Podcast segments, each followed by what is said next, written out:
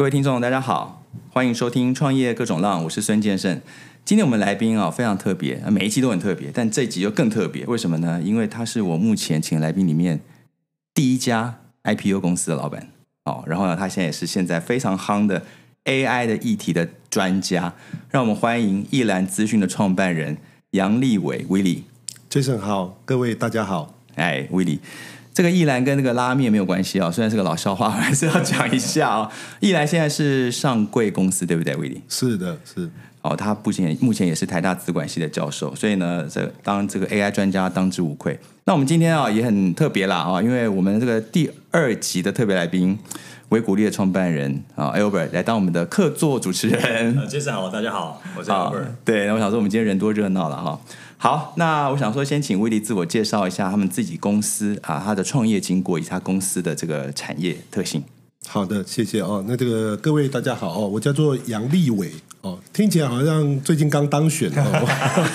对对对，当选了。对对，只是我的名字是立正的立，伟大的伟哦。那我现在啊有两个身份啊，一个是在台大管理学院资管系跟公管系任教。那我教的就是大数据与商业分析，所以我对数据啊、机器学习、AI 应用哦是非常非常有兴趣。那另外一个就是呃，我的公司哦，也是目前现在挂牌的叫易兰资讯哦。那易兰资讯其实最早哦，它。呃，曾经还并购了一家国内最大的搜寻引擎公司，叫龙卷风科技，所以它是从大概这个两千年的时候哦，就在呃台湾专门做搜寻引擎非结构的资料处理哦，到后来是在做知识管理。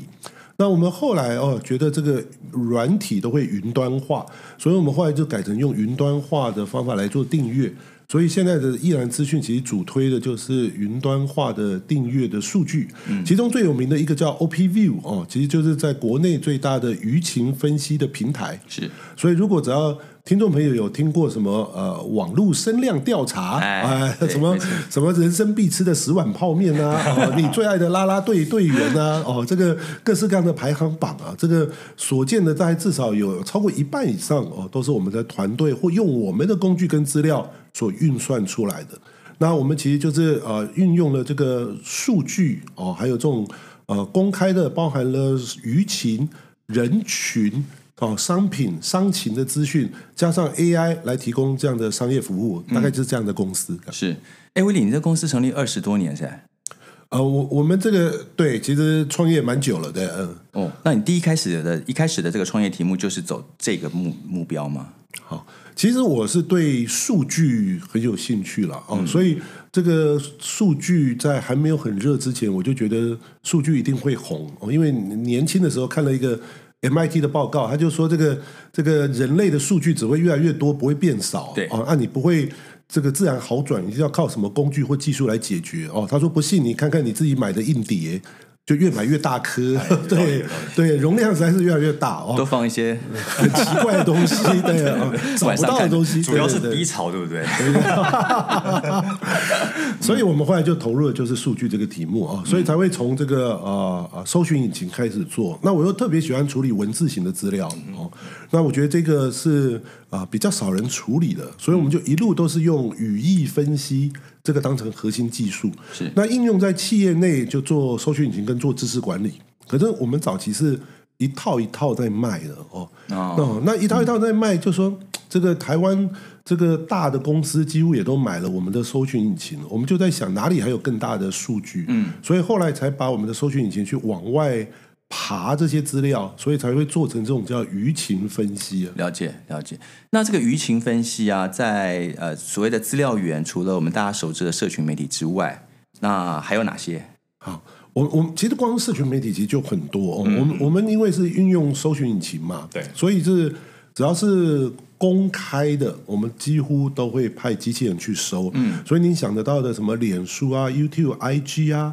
哦，甚至到现在比较热门的 Three。对，嗯，那我们都会派机器人进去哦，去收集跟分析。是。我们一天大概会收集六十亿到七十亿个中文字。对。哦，那我们这样的事情，大概已经做了超过十年以上了啊、哇。所以我们同时间也累积了一个好大的这个公开的语料库哦，所以我们后来也拿来训练现在最热门的叫。生成式 AI，嗯，让它可以了解台湾的舆情，甚至可以做一些包含了像情绪分析啊，就说他会他会知道说这个网友到底是在称赞你还是在骂你，这个机器来判断，对，了解。然后甚至会从里面找到重要的人事实地物啊、组织名、产品名、品牌名，嗯，哦，他就会去辨识说到底谁在讲谁的好话跟坏话。那这样子大规模来看之后，就可以了解市场流行什么，市场的趋势是什么，其实是可以呃补强市场调查研究非常多。是，哎，我记得那个 ChatGPT 它最早资料源就是美国那个 Reddit 是不是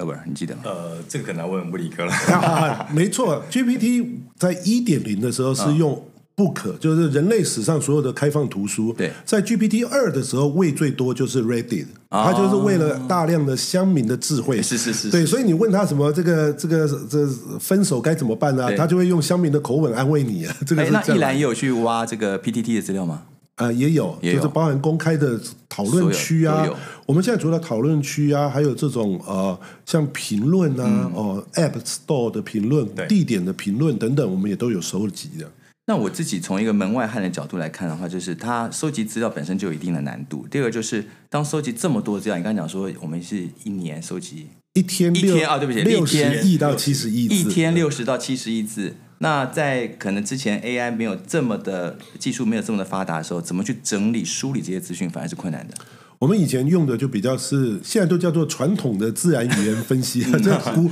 古典学派啊。那以前就我们去定义这种情绪的语料跟字典。对，哦，那比如说讲到好棒棒，哦，那我们就会标示它是正评还负评。嗯对哦不过这个两位主持人，好棒棒是正评还是负评？感觉有点酸的味道。也有反讽的意思在。对呀、对哦可是哦，我们后来就发现，这个好棒棒虽然这同样是三个字哦对，它放在 PTT 政治版一定是在酸，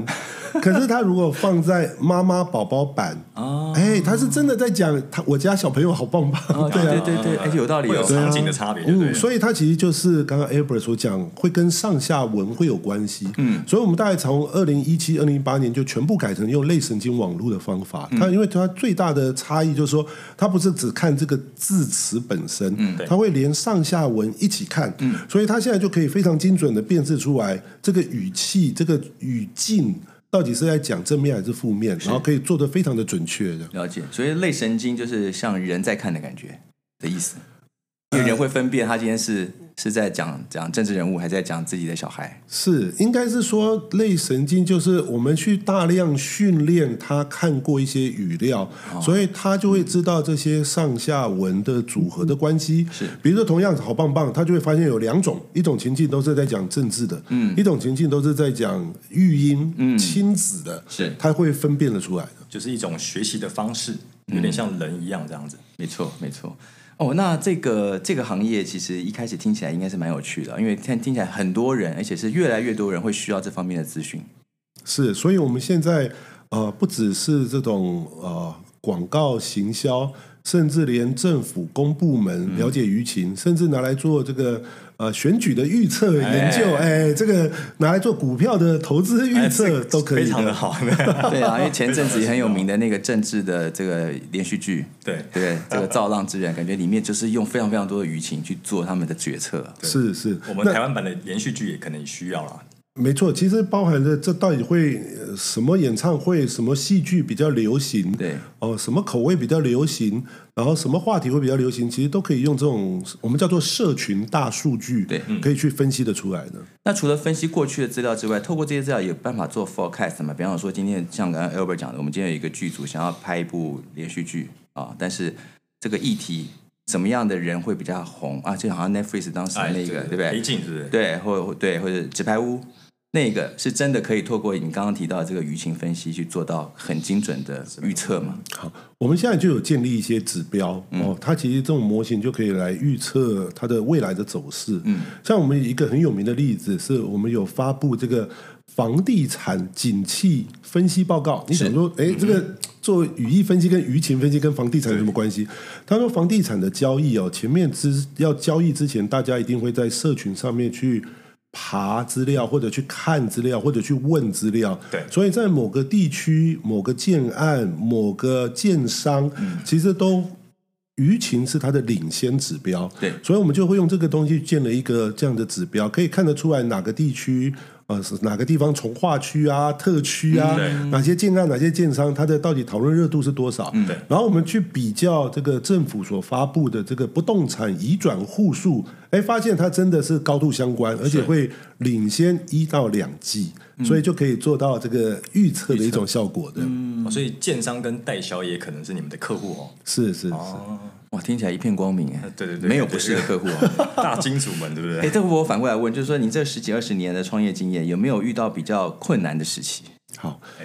其实我觉得困难就是我们一直在想的，就是说这些数据到底要怎么去提炼成金啊？对哦就所以所以在想这个产品的方向，其实我们也去摸索了非常多。嗯，那我们曾经也有试过什么票房预测啊，哦。选举预测啊哦，可是我们后来就发现说，这个预测不但要能够有效准确，其实还要是要变成一种商业上的运用，是是嗯，才才可以变成一个可以变成支撑公司下一个成长所需的一个动力。嗯，所以光这这件事情，我们就想非常久。嗯，所以像我们现在的舆情在国内的市占率应该已经是最高了。对可是身为这样一个挂牌公司，还是要 一直在想下一个曲线到底是哪边，所以我们就会一直在去想，那用这些数据或者语义分析，到底还可以再做什么？这个其实是我觉得是最难，可是又无法面避免的挑战。就持续在进行的一个难题就对了啦。对对对对对，没错，所以我觉得其实有产品开发产品，可能对于一些技术来讲不难，但是如何把这个产品做扩大应用，反而是最难的。是对，我但我刚才想到一个，就是物理哥刚才有讲到说，Phrase 啦，或者是 Facebook、Instagram 都有在爬嘛。那现在很红的这个抖音，我们有没有在接下来的产品规划中，或者是现在其实已经有上这个功能了？是我们在里面，其实我们每年也都会发布这个台湾社群的板块变化的年度大报告。我们里面其实已经有收入抖音哦，那还有收入像 Linked 对哦这种。那我们现在预备在 Three 之后要再收的是小红书。对，因为也我们的观测也是发现说，哎，真的在某些特别的领域，其实它在台湾已经有一个固定的使用族群。嗯，对，那我们觉得具有代表性的，就需要把它收录进来。这样。了解。所以在爬的过程中，比方说像 YouTube 的影片，影片里面的每一个字、每一个字句都爬得到。好，我我们现在其实还是是以文字为主啊，所以的确是我们在在分析的时候，就会是以它的呃标题啊、描述啊、哦下面的留留言啊、言按赞、分享、转贴等等数据哦。嗯那技术上其实的确是可以针对影片的内容来做分析。是，那我们现在只有比较特别的客户会帮他做这个，因为他要的运算量实在是太大，成本太高的关系了。对，成本太高，可能感感觉上好像先要变成逐字稿，再去分析那些内容。是是是了解了解。OK，那呃，第二个问题想请问就是说，那这个公司在 IPO 之前跟 IPO 之后，对于一个创办人来讲，你的心态的改变是什么？是我我觉得其实最大的改变就是哦，第一个是这个呃，所有的资讯都是公开透明，我觉得这个对内跟对外都是好事情啊。就说我们的所有的投资者、员工、客户。其实都可以看得到我们的财务状况，对哦，所以这个是在在一个，因为我们毕竟是做数据的公司哦，数据的核心价值是信赖，对就是因为这个这个套一个电电影的话，就是这个路上有一批好便宜的数据，你要不要买？谁敢买啊？就是这个这个好便宜的数据，不是拿来衡量数据的价值，而是要权威、要专业、要可信度高。所以挂牌对我们去有这样的形象，对我们的客户信赖，嗯，我们的数据是第一品牌，是非常的有帮助。嗯，而且数据这个行业没有第二名的存在。嗯，你就想象。就这个一个古老的比方给大家讲，就说比如说收视率报告，嗯，假设 A 的做出来的收视率报告是最最有公信力的，那 B 又做一个跟它不一样，那、你是会相信 A 还是相信 B？哦，嗯，当当你持反对意见的时候，就相信 B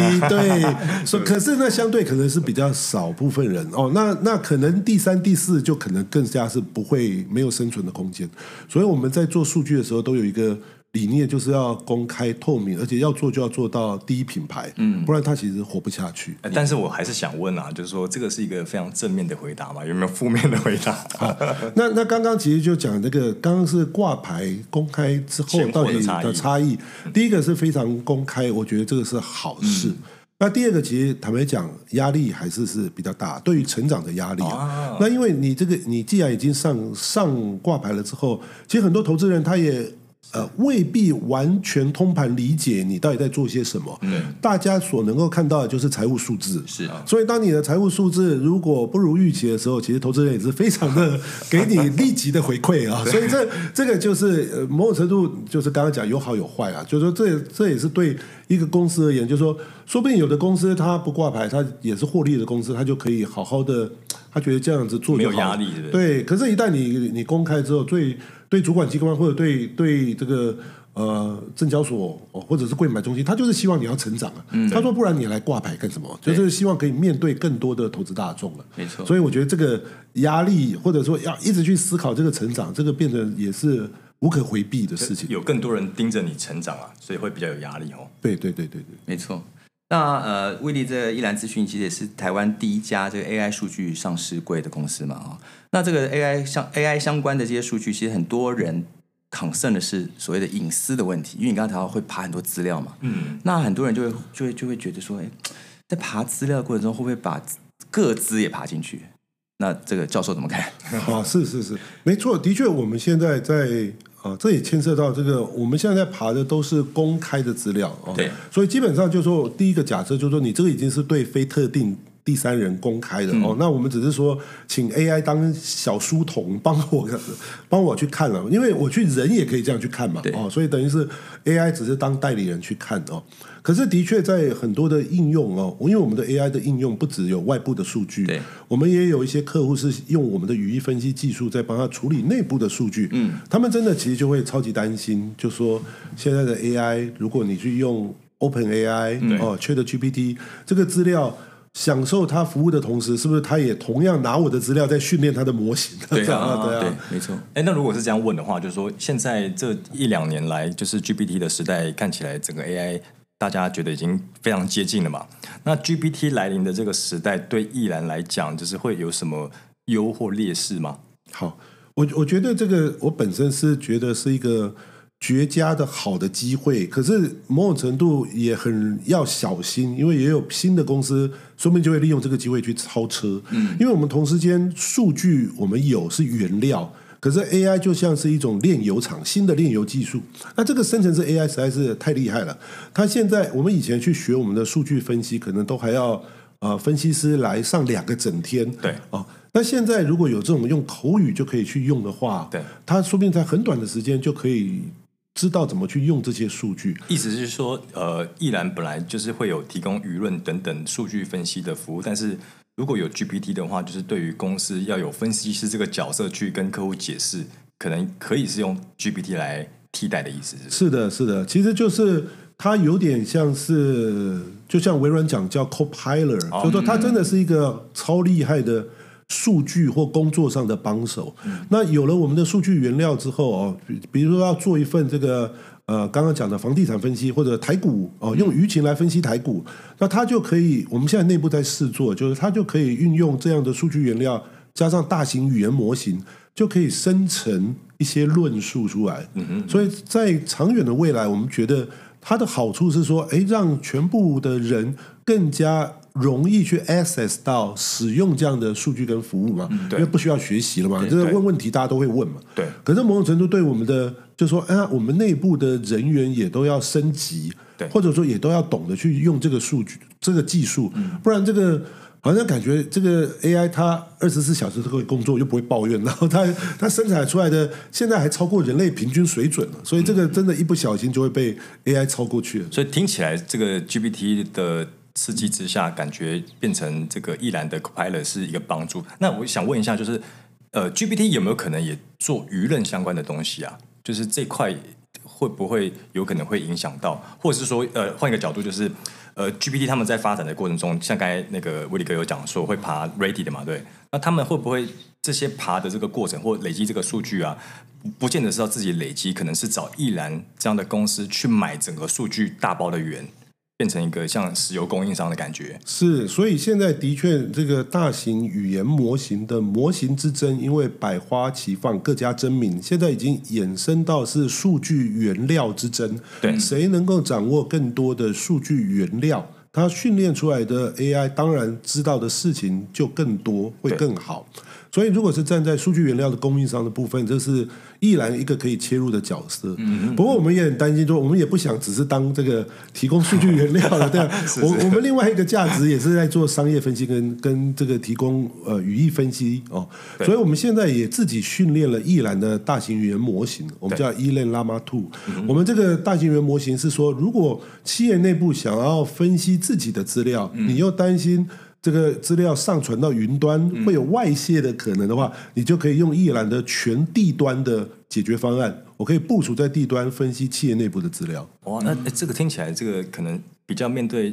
呃，不只是台湾，全世界的 B 端可能都有这种隐私需求非常强烈的这个趋势哦，特别是台湾的银行业。那依然有可能这个 这个依然的呃 Llama Two 可能进攻到这个金融业嘛？接下来其实其实应该就是很大一部分，因为我们这个又是用台湾的语料训练出来的，对，所以它的确就是在台湾的现在有些政府管制的，或者是机密资料特别敏感的高呃半导体啊、高科技啊、政呃金融业或医疗产业，他们的确都有这个需求，嗯对，，因为他们又想要用大型语言模型，又会担心资料外泄，所以最安全的方法就是放在地端做运行的。哦，了解。那我们可能在针对地端部分再再跟各位听众说明一下，所以呃这个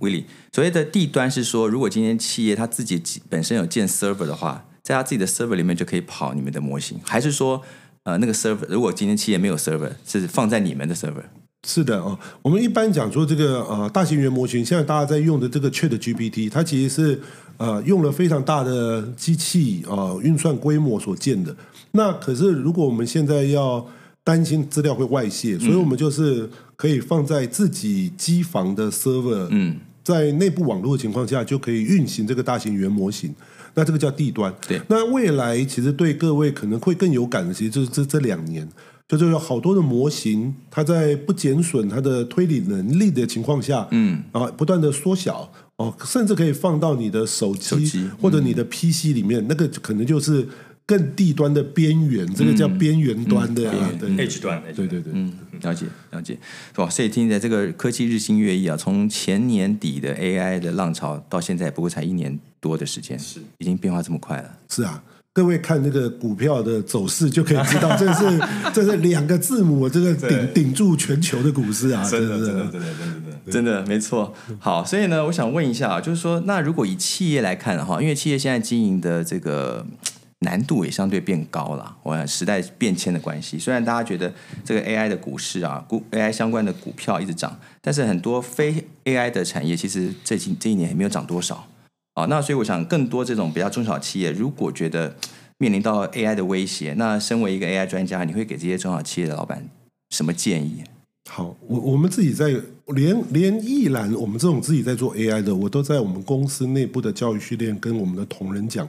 我说现在这个台湾的调查报告哦，在三个月内有 check 过用过 Chat GPT 的人是每四个人有一个，二十五 percent。对如果教育程度是研究所以上的是每两个人有一个，嗯是五十 percent。我自己在台大教书的经验，问台下全部的学生是每个人都会用，用而且也都在用，只是有没有跟老师讲而已啊，所以是百分之百。我也是用来写作业嘛。呃对啊，就是肯定是啊，呃拿来呃或者讲学习用途了啊。OK，OK，OK，所以这个是不可逆的趋势。你想象这些人进到业界，他的就是这个这个使用普及率只会越来越高。所以这个对中小企业这些大家都要及早去面对这件事情。所以你的从学习的方法、工作的方法，甚至你要懂得去运用它，这些都是必定。在我们有生之年，不要讲有生之年，这三五年内一定就会看到的。对，没错，没错，因为刚刚威里提到一个三个字叫小书童啦。我觉得身为一个中小企业老板，有时候真的对对于一些趋势，第一个感受就是惶恐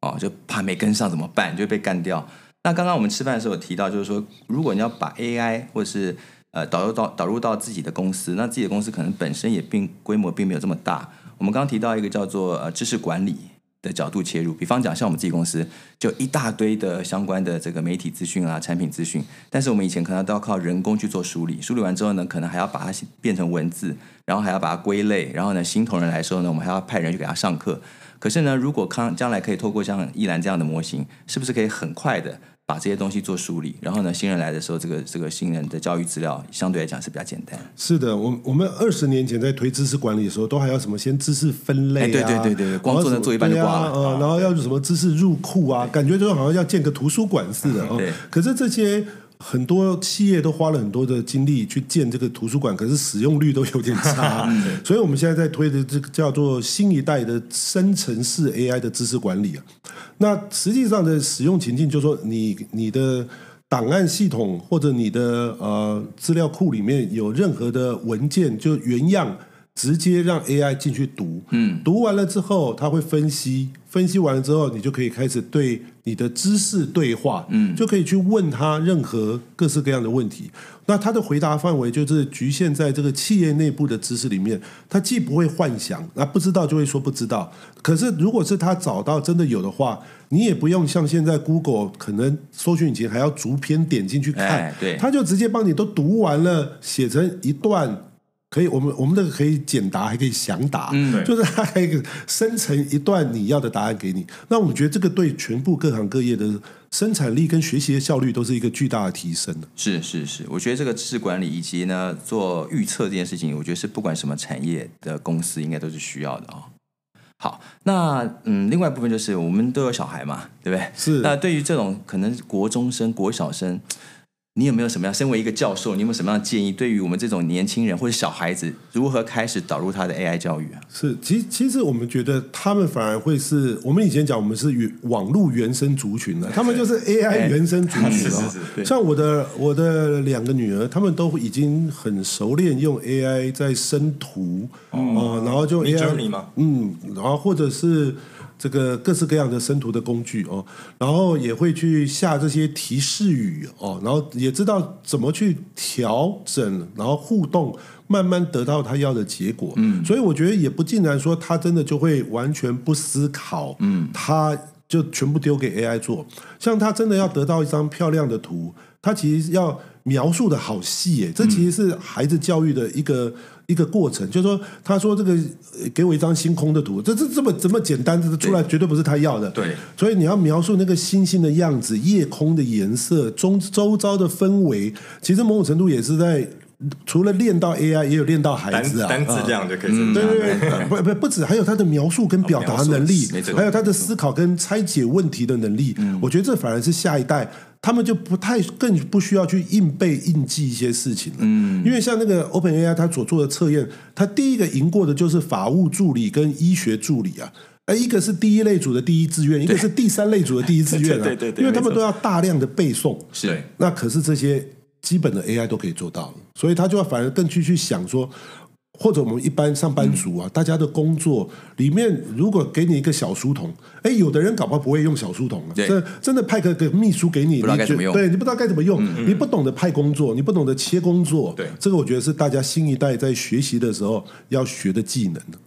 哇，真的听起来这这不单只是针对下一代，其实我觉得上一代也应该学了哈。上一代也对对对对，或者我们也应该我们应该要学了，对，这也延伸就是说，我们现在很多公司有可能有四十岁的同仁，四五十岁、三四十岁到五十岁之间的同仁，我们也应该针对这样的一个族群，给他一些 AI 的一些教育跟导入，对不对？是是的，了解，好，好，那呃，我想再再来想请教一下啊，就是说，在这个 AI 发展的过程中啊，你自己身为 AI 专家，你对于 AI 威胁人类这件事情怎么看？因为我们从小，我们这种年纪都看过一部非常有名的电影嘛，叫做《魔鬼终结者》嘛。是是是那有一派说法是，这个 AI 有一天终究会发展成 SkyNet。我想问一下教授，怎么看这件事情？好，这个在 AI 学域的学者分成两派，一派是悲观派，一派乐观派。我是比较乐观派的，对，因为因为我觉得第一个大家不会没有商业价值的情况下去训练一个通用型的 AI，、就是这个 AI 我们会训练出很多在特别领域很厉害的，对比如说会下棋的、会画画的、会生产蛋白质的、会制药的。嗯，可是这个跨领域的。一般公司不会有这样的商业的动机去训练出一个这种全部都很厉害的这样的 AI，哦是这是第一点。嗯第二个就是说哦，现在的 AI 其实是它也是很大部分是根据过往经验跟知识去学习出来的。那如果他要去做一些创新，除非你目标很明确，比如说像那个下围棋，嗯，就是要赢人家子，就是要比较多，那他就会自己会乱试，自己会左右比左右搏击，嗯，这种他自己就会生成新的。有别于以往的下棋的棋谱的全新下法，可是如果有一些东西你还没有办法定义一个目标，什么叫做好的？嗯，他其实现在的生成创作的能力，其实某种程度是比较未知或比较有局限的。是所以我觉得目前在这个部分，还是要人类来判断到底是什么样子叫做好或不好，给他更多的回馈的。理解理解，这我自己的了解啊，就是一个叫做人工智能跟人工智慧。就人工智能现在是没有问题的，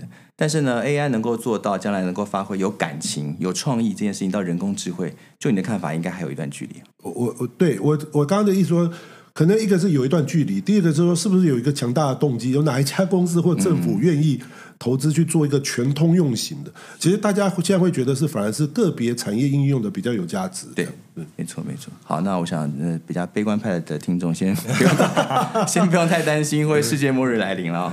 好，OK。那我想请问一下，就是因为前阵子台湾有一些新闻，台湾也想要做自己的大型语言模型嘛，对？那依然也是其中的 partner 之一。是是是那你可以跟各位的听众说明一下，我们台湾为什么要做这件事情，已经做了之后对台湾人的价值在哪里？好的，那其实其实有一个我非常尊敬的学术单位叫中研院啊，他在去年出了一件事情呢、对他在去年的国庆日推出一个台湾的语言模型，结果去问他说，我国的国庆日是几月几号？对，他回答十月一号。哎呦啊，那个那个卖台了对，那个网友就说，请问我国到底叫什么名字？他说中华人民共和国啊。所以这个就糗了，这个他因为用的都是大量是对岸的简体的语料。那的确现在这个当然资料量是简体的比较多嘛，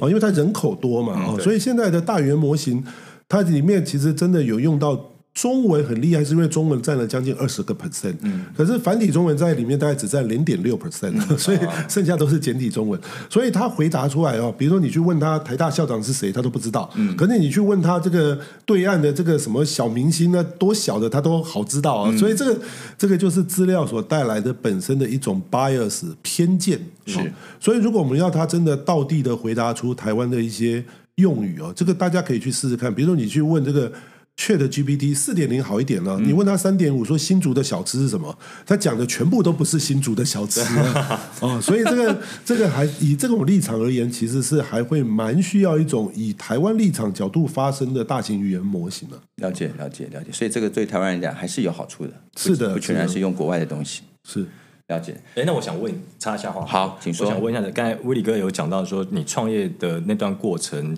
呃，做了一些跟搜寻引擎相关的技术嘛，然后之后并购了龙卷风科技。嗯就是在创业这段过程中，就是怎么会有一个契机会想要并购一家这个可能做类似嘛的公司？是的，是的，对。其实最早易兰跟龙卷风都是在做搜寻引擎技术，那我们选了不同的商业模式，哎，这个对听众真的也是我的自己的心里的感想是差很多。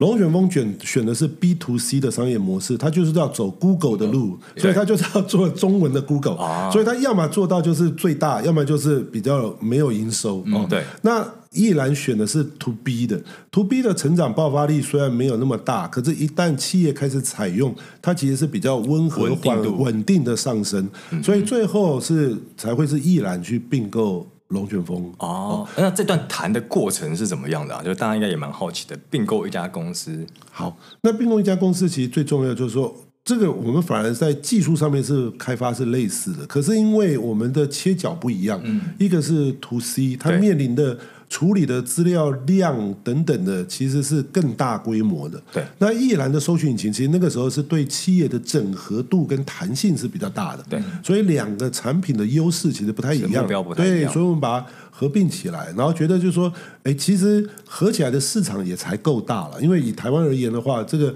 这个软体其实是边际成本下降，你越到后面规模越大，其实它的毛利是越高的。能能跟我讲，所以对方也是有有被说服的一段过程哦。是是是是是，哦，了解了解了解，很不容易，很不容易。这下次就胜哥可能可以多分享一点。哦，对，我觉得是这个龙卷风，其实以前以前也是我们在年轻的时候啊，台湾一个蛮有名的这个搜寻引擎。对，那当然后来因为这个 Google 出来之后，的确就很很 powerful 了哈。好，那我这个人因为这科幻的这个剧看太多，我想再问一下，就是那个 Elon Musk 不是准备要做一个东西吗？就是会侵入到这你的脑袋，对对。那那个将来如果跟 AI 结合的话，感觉很多想象啊。那威利，你觉得这个东西怎么看？这个东西真的会成吗？我我觉得那个是一定会沉，所以他这个东西如果一旦侵入一个人的脑袋，然后在外接你刚刚提到这些舆论舆情的资讯的话，那是不用背书了。人人形机器人会不会这样的出现？他他他可能没有办法会会回去人脑，可是至少人脑指挥应该是不会有问题，因为我们现在在做的这个大语言模型啊，它有一种有一个用语叫多模态模型。多模态就是说，对机器而言哦，它不管多国语言，你这对它而言都是符号，哪怕你是什么火星文、注音文，它为什么一下子多国语言全都学会？因为对它就是符号，对，它把符号都向量化。那它接下来把声音、图片、影像也都是当成符号在向量化。那那个伊隆马斯克那个，他是把那个以前我们在做 ECG 脑波，甚至他现在是接的更更里面的，对这些神经突出的什的。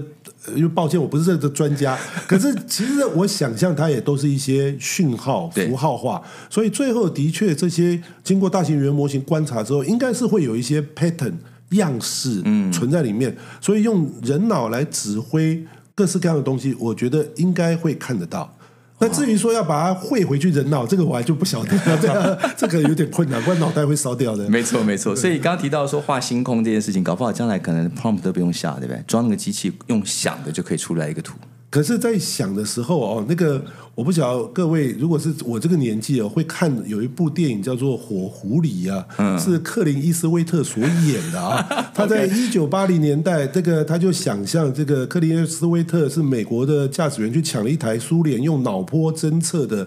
的驾驶的最厉害的战斗机。他坐上去，第一个他全部都不会操作，因为他不是用苏联文想象。第二个，哎，他没有按照步骤想，因为坦白讲要想。也是要更更加有这个人类的脑要有更加明确的注意力，要能够定住在想的事情，不然你一直浮动，你的讯号是乱的，其实不容易啊。所以我觉得还是要训练一下。是是是，可能短期短期没有想过这件事情。对，但我觉得可能未来有了，但短期内可能比较难。啊，是是。好，OK，哇，今天问了很多 AI 东西，连科幻都问到了哈。好，哎，那威廉想请问一下，因为你创业等于二十年了嘛，啊，然后本身又是台大的教授。我我很少遇到这种又是学界又是商界的这种双刀流哈，不容易。那我想问一下，就是如果呃，你可以回到十年前，十年前一兰的时候还没有 IPO 嘛，对不对？也还没有并购龙卷风。如果你可以回到十年前的自己，跟自己说一句话，你会说什么？你会跟当时的威利说什么？我会说。干得好，快一点！因为其实坦白讲哦，这个如果回过来看，其实的确是有很多他人的经验可以加速整个过程啊。只是我说花了二十年才做到这样子，我觉得有点，虽然中间乐趣不少，可是就是上上下下，其实可以速度加快很多了。嗯，哦，那特别是做软体，是因为刚好我们现在做的这个 AI，哎。啊，好像又活起来，不然这 AI 中间死了好几次，又活了好几次。对对对，没错没错没错。所以你说你所谓的快一点，是指说，呃，所有的事情都可以再加快速度。是的，是的。有没有什么以前决决定过的问题，觉得可以再回到过去的时候改变而加速啊？好，我我我我这个倒是可以给各位，如果所有在创业的时候，我在公司内训，我也讲了一句话，就是在最近的时间。我说，我们现在公司今年就是要以 AI 做最最重要的主力，我们全部的资源都要往这边调。可是，你就像你像我们，我们大家都会排什么年度计划、年度目标。有些人他已经习惯他原来的工作，那我就讲了一个比方，我说 Google 本来也是好好的、很安稳的赚他的钱，在 Chat GPT 出来之后，他也是这么大的公司，在一到两个月之内就要迎战 Chat GPT，就要调度里面所有的资源，所有的人。对啊，你就想象人人家都可以做这样的旋转跟调度，这才是真的是快。所以带动企业真的是跟行军一样，是就是大家要朝同一个方向，不然有的人转了，有的人还没转，还在做他原来的，这个企业的资源就力量就抵消掉。感觉以前是散步啦，现在是在行军、哦。对对对对对对，没错而且就算你是大象，可能也要转的很快才行。是是。没错。好啊，那如果今天你现在年轻人也很实行创业了，那创业的领域其实很多人也选择 AI 这个领域。那身为一个 AI 的这个专家，你觉得如果年轻人想要在 AI 领域创业，你会给他什么样的建议啊？好，我我觉得有朝两端哦，一个就是应用端，就是说你其实呃，就是商业上变现，专注于你的模式。因为就像我们的同样搜索引擎跟语义分析，可是你拿去做不同的用途，嗯，我们前面都是一套一套卖，也没有赚很多钱。可是我们转成云端，哎、就营收就成长爆发。哦，所以有时候是商业模式，所以你赶快去找上你的正确的商业应用，把它变现。嗯，那另外一种就是要建立。另外一派啊，就是去找到你的技术的护城河。嗯，因为如果你只是用人家的技术，啊，又不是在专攻商业，那这个时候其实很容易，万一他的技术人家又超过你，嗯，那你很容易就什么都没有了。是哦所以要要切到比较是你的 niche 的地方。嗯嗯嗯，对，听听起来就是就是说，就是不要那个盲目的直接就是简单的使用 GPT 哈。是是是是，对，GPT 可以把它当成是一个经营的工具啦，呃，增加生产力的工具，但是可能把它当成一个另外一个创业的主题，可能就不是那么合适。因为因为 GPT 它也进步的很快啊，对啊。你就要呃要预推一下，有些如果它下一步它就会做的，这个时候你就要避开它，嗯。或者说做的跟它稍微有点不太一样。了解，那像一兰，我们现在在选的时候，我们就是选说，一定有一些，